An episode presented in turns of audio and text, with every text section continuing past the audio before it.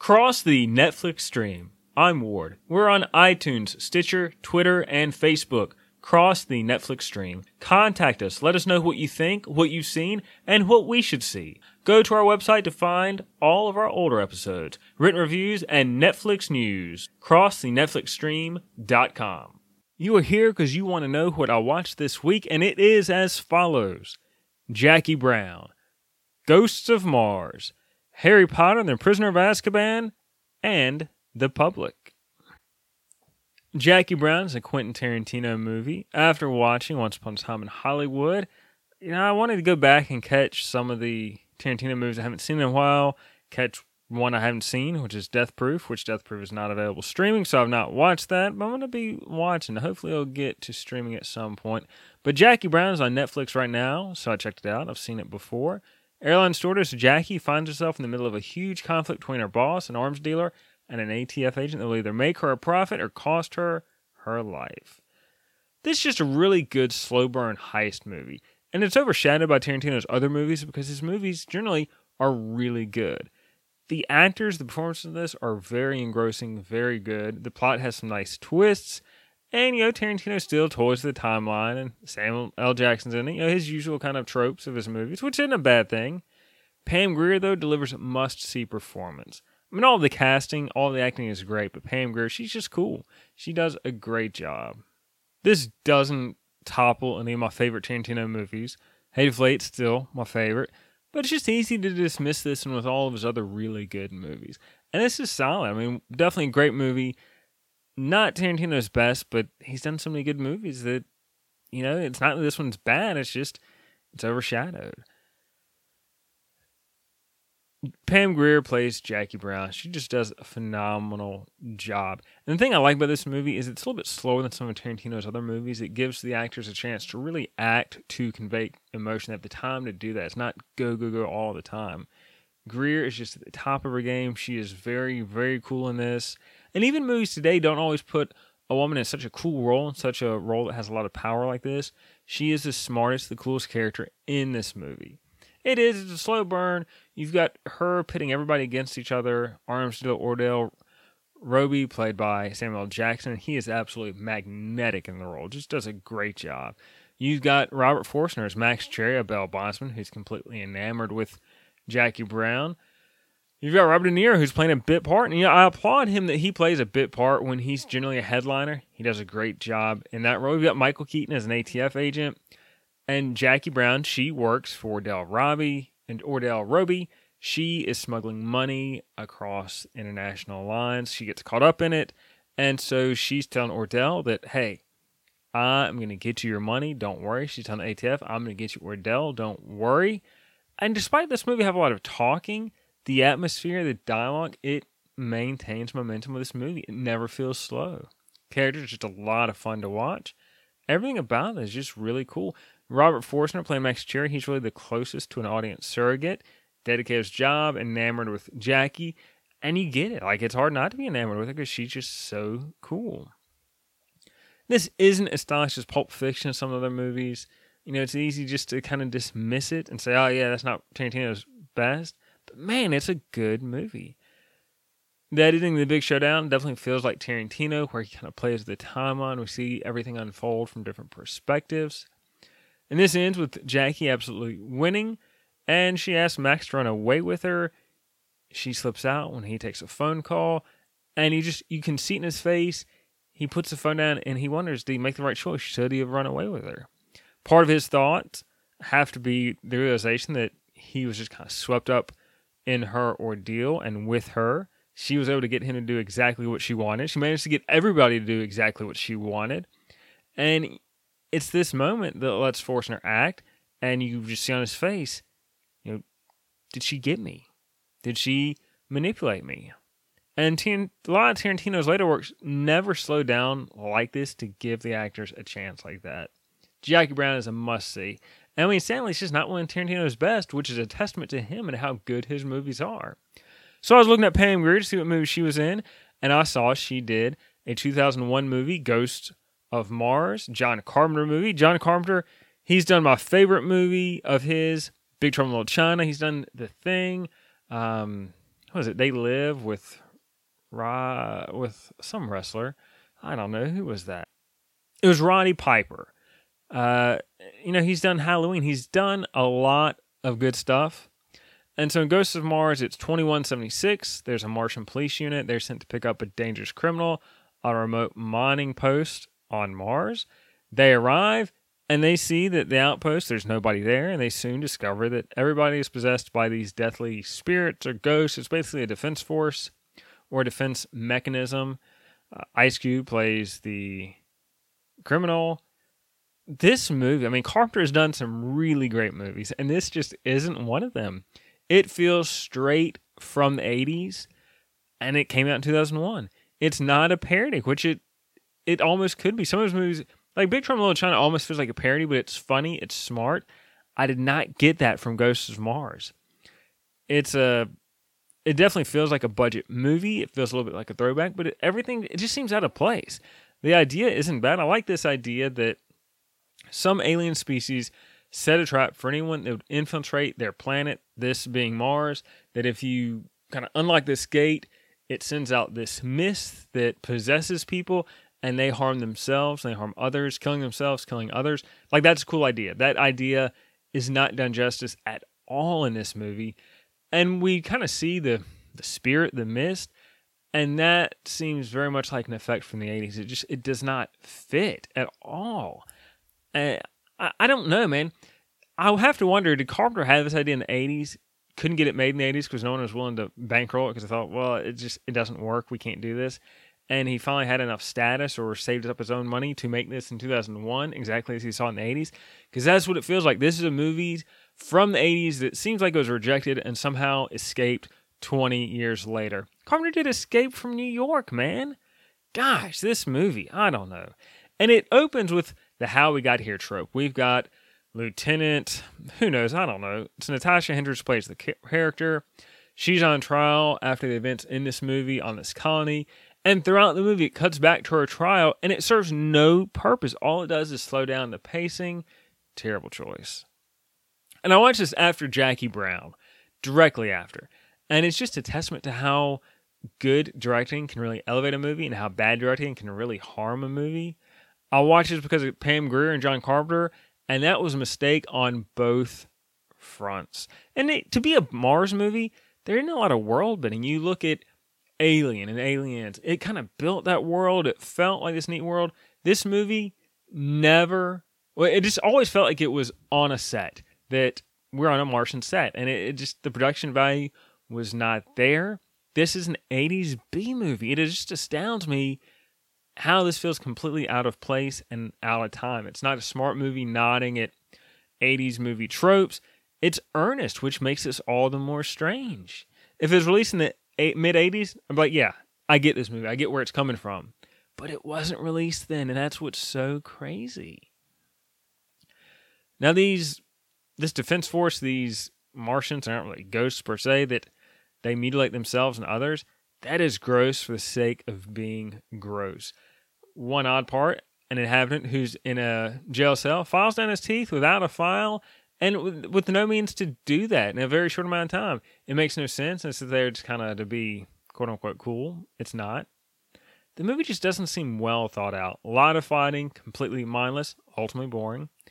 Jason Statham is in this, and this is before Jason Statham was Jason Statham. So he's not like the cool, suave guy he usually plays because he kind of plays the same character every movie. And this movie could actually be a good Jason Statham vehicle if it used like the Jason Statham we know today. He was not that Jason Statham back then. He's a generic male chauvinist, and I'm sure he probably wishes this movie is not on his record. I've not seen all of Carpenter's movies, but this is the worst Carpenter movie I've seen. Harry Potter and the Prisoner of Azkaban. Man, so a lot of people say this is the best Harry Potter movie. Can't disagree with that. I like the first four. After that, the, from the fifth on, they just got too bloated, too too much spectacle. You know, the books got ever larger. The movies they kind of map, maxed out two and a half hours, and they just couldn't encapsulate everything. So the first four, the best. You can really just stop right there. When I first watched the first four, I thought, oh man, Goblet of Fire, that's the best. Watching these again after a number of years, I guess what, ten years, fifteen years. I really like Prisoner of Azkaban. You've got Harry in his third year. The murder of Sirius Black has escaped Azkaban, the wizard's prison. He's coming for Harry. And man, this movie, what I love about this movie is the story. It's a very well plotted story. It's got this nice plot. We're watching these kids grow up. And man, just the tone, the execution, it avoids all the upcoming bloat we're going to see in future movies. It's just, it's great. I love Harry Potter anyway. It's this, just this perfect wish fulfillment type movie. A neglected kid turns out to have great power. And that makes the first movie, The Sorcerer's Stone, a lot of fun. It's derivative, sure. I don't care, man. You know, it just reaches a point where it kind of it encapsulates all these tropes and it makes it work. Now, while it helps to know the first movie, you can enjoy this without having seen any of the other Harry Potter movies. It felt pretty self-enclosed to me. You know, it gives you a little bit of backstory, but you don't have to have it. Know, Harry's back at Hogwarts because each movie starts with him going to Hogwarts, the wizarding school, and no one wants to tell him that Sirius Black has escaped, and Sirius Black wants to kill him. Sirius Black is believed to be an underling of the evil wizard Voldemort, who is always kind of the main villain every movie, generally unseen until the fourth movie. Azkaban is just a terrible place, devoid of hope and joy. It's guarded by Dementors, who are these magical prison guards who just suck the joy and life out of everything. They love Harry because Harry has a lot of trauma in his past, and they're drawn to that. And so, despite the Dementors being on Hogwarts campus to guard against Sirius Black and recapture him, no one can stop them from bothering Harry and just kind of making his life a little difficult. I love this story. It's just, it's an intricate plot, and everything in this story works together perfectly at the end. And yet, everything had a place, everything fit together really well. And I love when a story can do that because it's kind of an intricate plot. You've got these nice reveals that if you've seen this once or you you've really paid attention, you're like, oh man, all these little things fit together, all the dots connected. Hermione has a way of popping up in every scene. Ron is having quite the time with his pet rat, and those are important details later in the movies. These points are easy to miss, but they are very significant. Hermione has a trick to attend multiple classes throughout the school year, and that is crucial to the main plot of how Harry manages to save himself. There's a lot of what we see isn't the full story, and man, it, it comes together perfectly. These movies always have a lot of fun with how magic could be used, and you know, each year Harry's amazed at, oh wow, this wizarding world is bigger than I thought. It's always growing, ever larger. And there's a map of mischief that really helps the plot kick into gear. But I have to wonder, how did the Weasley twins figure out how to unlock and lock the map? They picked up the map. It's like they had instructions. They figured it out. I mean, yeah, kind of furthers the plot, and they kind of need to know that but that's a little hole that isn't quite connected. That's okay, but it's worth pointing out. Now, the I believe the book reveals this. This movie does not. The map, its creators are Moony, Padfoot, Prongs, and Wormtail. Movie doesn't reveal this, but Moony is Professor Lupin, who's the dark arts teacher. Padfoot is Sirius Black, who's in this movie. Prongs is James Potter, Harry's dad, and Wormtail is Peter Pettigrew, who is also in this movie. This movie is definitely darker. Uh, I mean, just with what these movies have become, with the threat of Voldemort looming ever closer, they kind of had to get darker. The fourth one, maybe not necessarily darker in atmosphere, but with some of the events that happen, definitely darker. I mean, the fact is, in this movie, an escaped prisoner wants to kill Harry. That's pretty dark in of itself. Alfonso Cuarón was a director. He went on to do great things. He gets plenty of credit, as he should. But the, really, the script and story are very good in this movie. And I don't dig too deep in the overarching narrative, as it is quite remarkable that every notable event or terrible event at Hogwarts involves Harry Potter. I mean, maybe that's just is that maybe that's just his destiny, but it's also just how the story has to work. I like the first four movies the best. I like God Goblet Fire a lot. I like this a lot. This would get the edge. But after the first four movies, you know, the films just couldn't keep up with the books. The books were too big. The movies couldn't encapsulate everything. They just got too large. And the movies also became more focused on spectacle. But Prisoner of Azkaban, a lot of fun. Even if you don't care about the Harry Potter movies, Harry Potter's a cultural phenomenon. And if you enjoy movies and good stories, well, you know what? Check this out, man. You can't go wrong with this. The Public. An act of civil disobedience turns into a standoff with the police when homeless people in Cincinnati take over the public library to seek shelter from the bitter cold. This is a 2018 movie written, directed, and starring Emilio Estevez, and he's looking a lot like Martin Sheen in this movie because he is Martin Sheen's son. Really like this movie. The writing has some nice moments, does get a bit too cute at times, but it is designed to make you ask questions. What do we do with the homeless? How can they be accommodated? Eh, do we have an obligation when refusing them could result in their death? This movie does not wrap everything up at the end. It never intended to do that, but it raises a few different points about you know our moral obligation, about journalism, the government.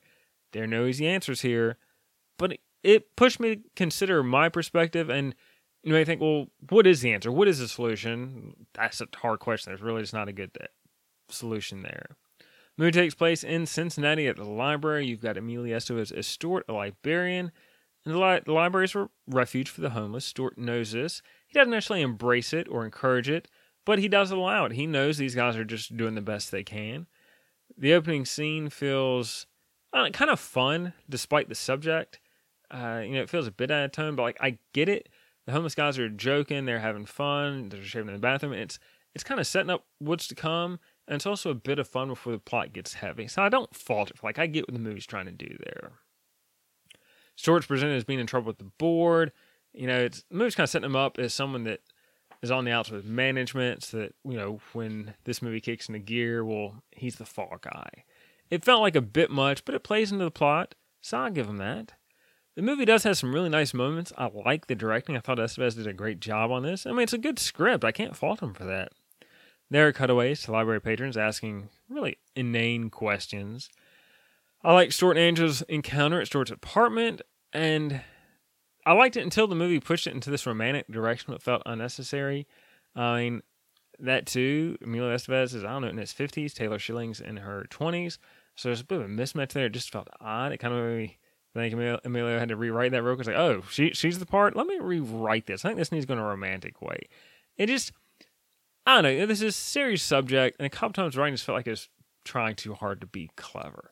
Now, a lot of times, it it kind of shoots for the tone, gets the tone, there's a couple of times thought, you know, this is a bit much. And so the big crux of this movie is that the homeless they are facing dying from exposure due to an extreme cold front. They're not going to leave the library. They're going to live. You know, it's an interesting point. One of the homeless men makes uh, he makes a point that people profess morals that require them to care for the poor and the weak. And I couldn't help but think and kind of expand on his point. There's the nostalgia of neighborhoods that used to be community centers where everyone knew each other and everyone was a great big family. Now the world and the people in it feel, feel more secluded. Uh, they seclude themselves in their homes. They don't go out. They don't know their neighbors. People used to care for each other. Now, as towns become sprawling cities, you no longer know everyone in your community. When you don't know someone, it becomes easier to ignore them. And that especially factors in with the homeless. In general, people just don't care about the homeless, so what do you do? Now, that, the movie didn't go that far into it, but I kind of thought about that as I'm watching this, as it's making some points. And something to think about. You've got Christian Slater in this. He plays this conniving district attorney who starts lying to the press to further his point and further his progress. You've got the journalist who is lying because oh if it's a negative story and she kind of makes it more uh, you know more exciting. That gets her more views more social media likes. I mean, that's a little shallow. I get the points trying to make. The movie can only do so much. The administration they begin to look like the big guy they look, begin to look like the bad guys because they are more concerned with removal of the homeless. They don't care what happens after. And that's a bit of a sticking point. So on one hand, with this movie, I wanted an epilogue. I wanted it to kind of wrap it up and say, "Oh, this happened. This changed." But the movie is not about wrapping this up in a nice feel-good story. It's designed to probe the issue and kind of look at it a couple different ways, make you, the viewer, question the world you live in and the motives of the people in charge. We have to rethink how we treat other classes of people, classes that are often ignored. I mean, I like this movie. Made me think. Uh, you know, based on what happens in this movie, it seems the solutions are local. The biggest hurdle is changing somebody's perspective, and that's not often easy. That's a public man. I definitely recommend it. Very cool movie. And that is what I watched this week. I did see that The Walking Dead season 9 is on Netflix. I'm not professing The Walking Dead is a good show. I'll watch it. Why? Because there's not many other zombie shows on Netflix. But I will say this is kind of just where I'm at in the show. I don't know when it stopped being good. I know in season four, I quote and I said this show is too dumb for me to watch. Uh, later came back to it, finished the season. It's kind of a guilty pleasure. I know it's not good, but it's season eight. There's not a review of season eight on my website. Why? Because I started watching the season and I realized halfway in I haven't really been paying attention to this. It's one of those things where you're watching the show, then you get a oh, who is that actor? What has he done? Let me go to IMDb and check that out. You fall, fall, you fall down a rabbit hole. You don't come back to really paying attention to the show because the show's just not that interesting. And then you realize, oh man, I've watched three quarters of this show and I haven't really paid attention enough to write a good review. And that's where I'm at on this show. I'm going to watch season nine. Why? Because I don't know. I like zombies and sometimes there's neat parts. I'm probably going to miss a few parts because I won't be paying close attention because the show just doesn't want me to pay close attention. I mean, have you seen the show recently? It is what it is.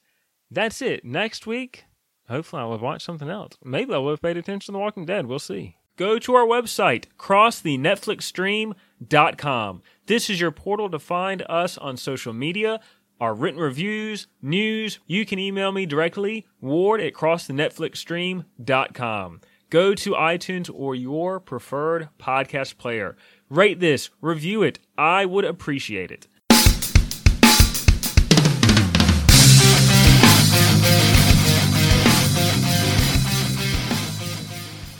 I watch movies on Netflix, so you don't have to.